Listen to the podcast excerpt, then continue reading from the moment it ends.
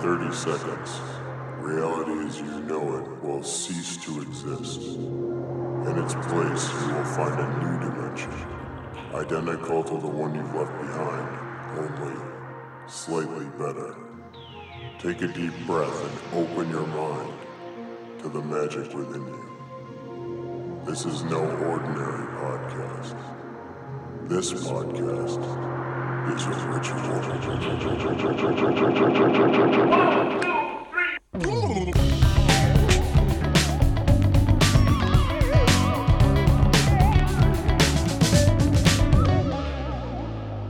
Today's episode of This Podcast is a Ritual is brought to you by Huh?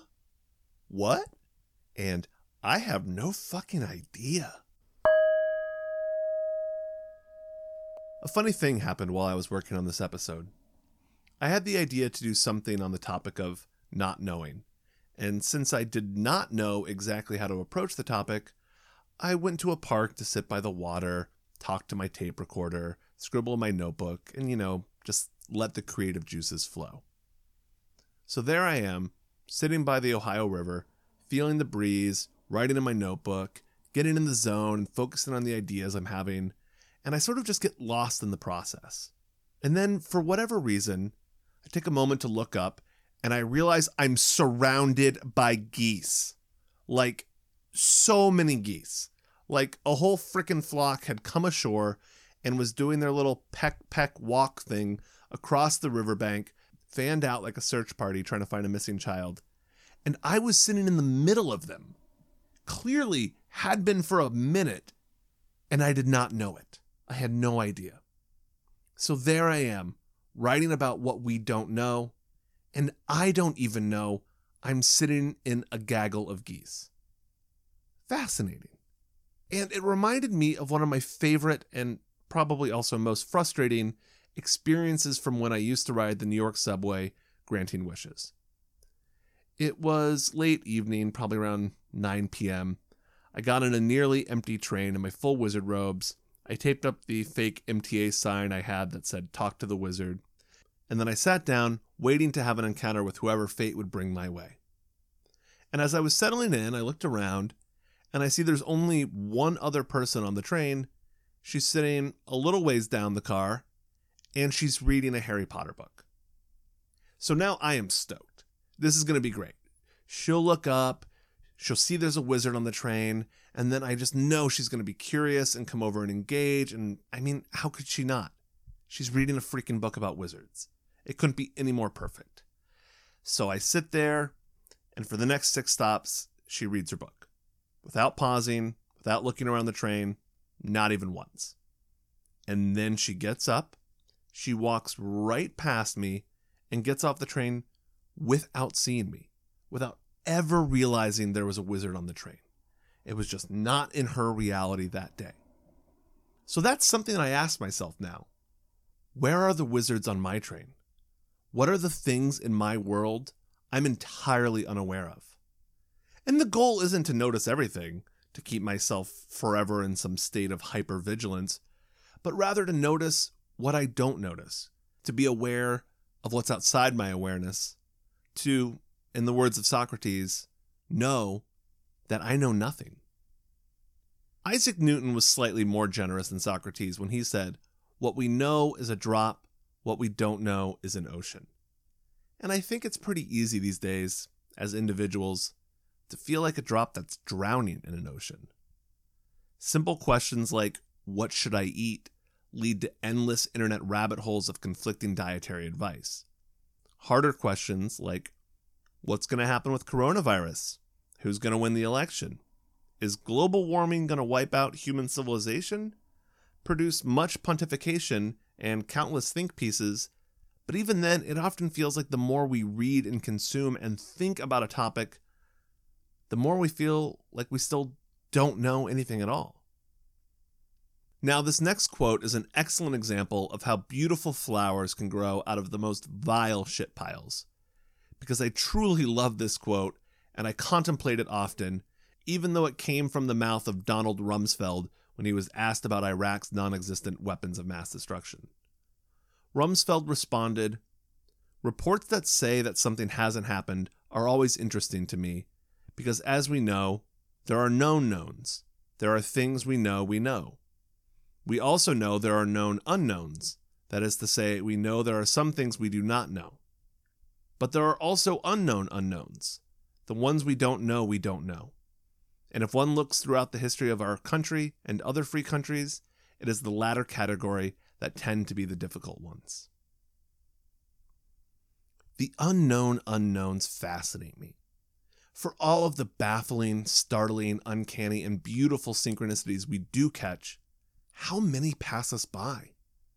How often do we overlook the wizards on our trains, the geese in our midst, the bewildering significance of cosmic forces operating just outside the limits of our own perception? William James said, We may be in the universe as dogs and cats are in our libraries, seeing the books and hearing the conversation, but having no inkling of the meaning of it all. Taken one way, this could feel discouraging. We're doomed to be a dog in the library, sniffing at book bindings, but having no conception of the rich stories within, unable to magically transport ourselves into the pages to act out the plots in cute little costumes like Wishbone. And when you think about it, being a human being in a library isn't all that much better. A voracious reader who dedicated their life to nothing else could maybe read five to 10,000 books, depending on how many of them were goosebumps. Most libraries have many times that number on their shelves. The Library of Congress has over 39 million books. And a lifetime spent obsessively consuming printed matter kind of misses the point because meaning isn't something to be consumed, but created through the act of living. Also, to flip William James upside down, did you ever think about all the things a dog or cat might experience in a library that we have no inkling of? The rich scents of bound paper and homeless internet users. The maze of lofty perches created atop dusty shelves. No matter where you stand in this metaphorical library, no matter what book you're currently reading, you're always bound to be missing something which is why I propose we celebrate the essence of this blissful ignorance the sensation of not knowing. And quick caveat before we go further the sensation I'm describing is metaphysical and abstract by intention, but the pursuit of blissful ignorance is different than willful ignorance. Not knowing is about embracing the void, the blurry lands beyond our defined boundaries not ignoring the facts we find inconvenient and would prefer not to know.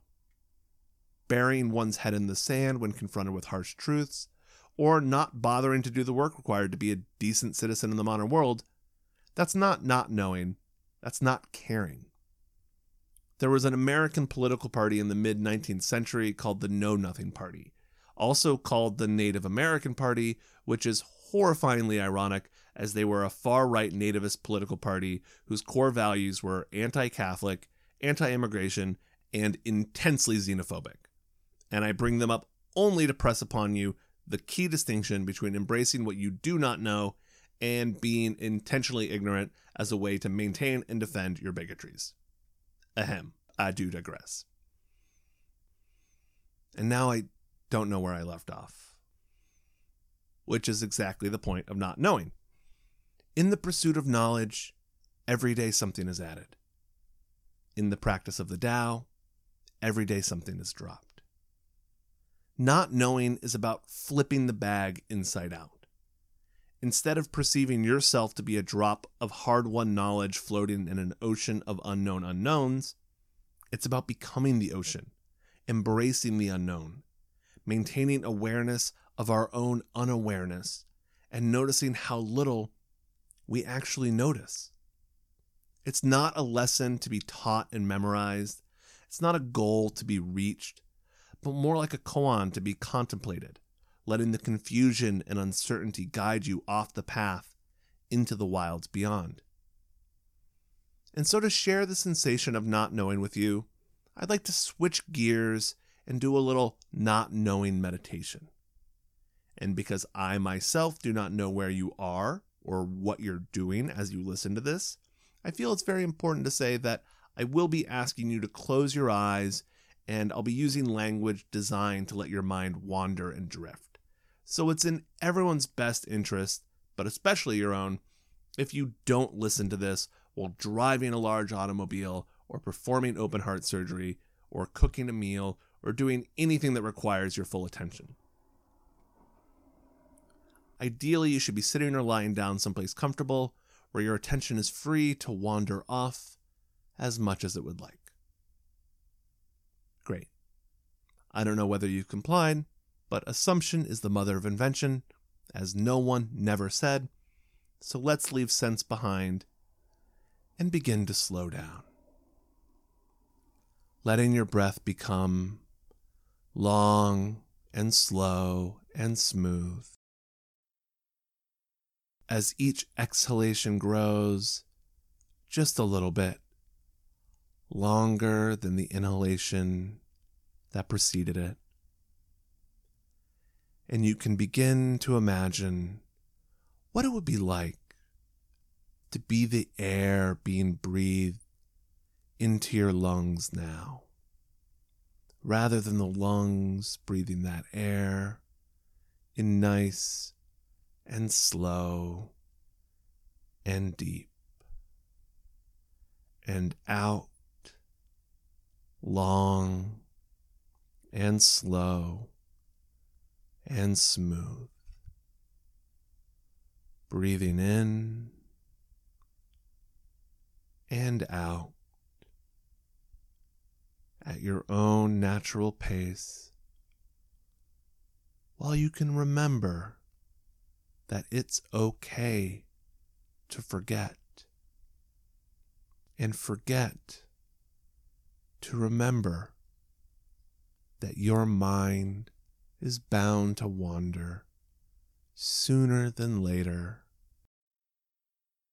That mind will get lost in thought all by itself.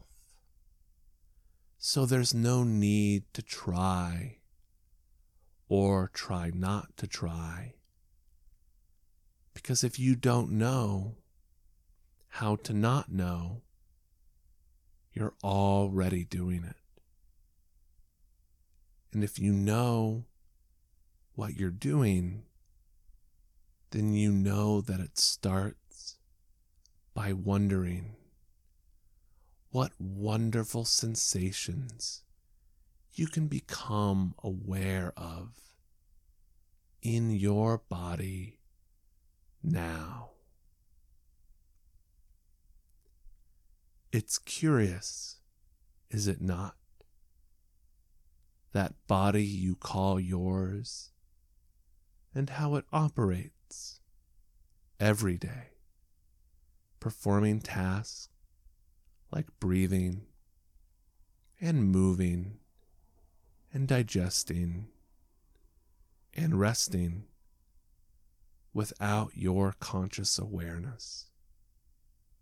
But now that you're aware, wherever you think about on that body can begin to feel warm and relaxed. Whether that's the feet, with each little toe feeling warm and relaxed, or it's those hands feeling so comfortable and heavy. The interesting thing is how one is always a little more warm, heavy, relaxed than the other.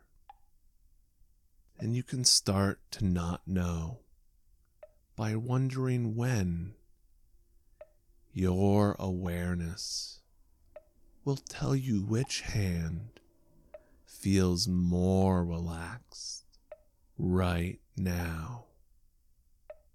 Which foot feels heavier, and how the awareness of the awareness of your body in time and space is just an assumption, and that there's so much more space and time to relax into now that you've noticed the metronome and how that tick tock sounds just like a clock, only slower.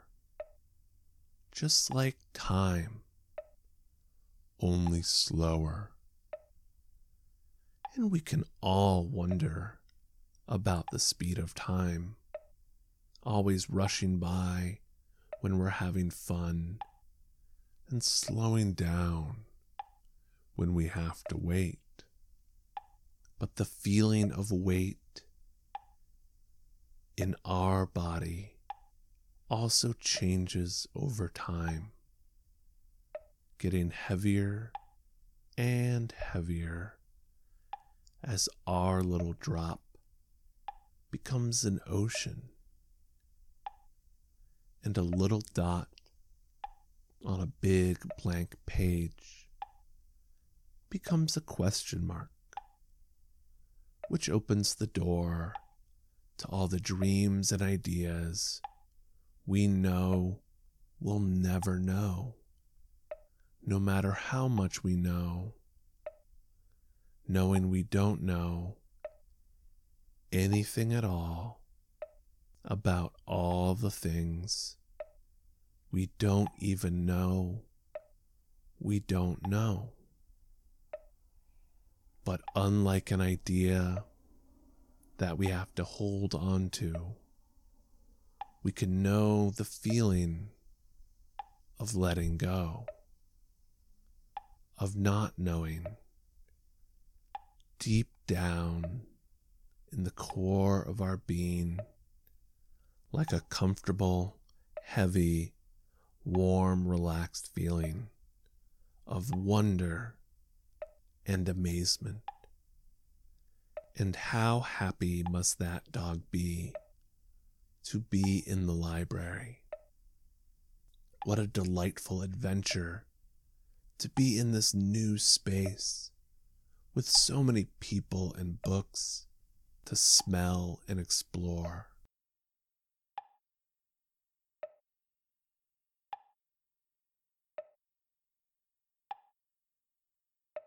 And what a delight to be a cat napping in a sunny spot between infinite shelves of books.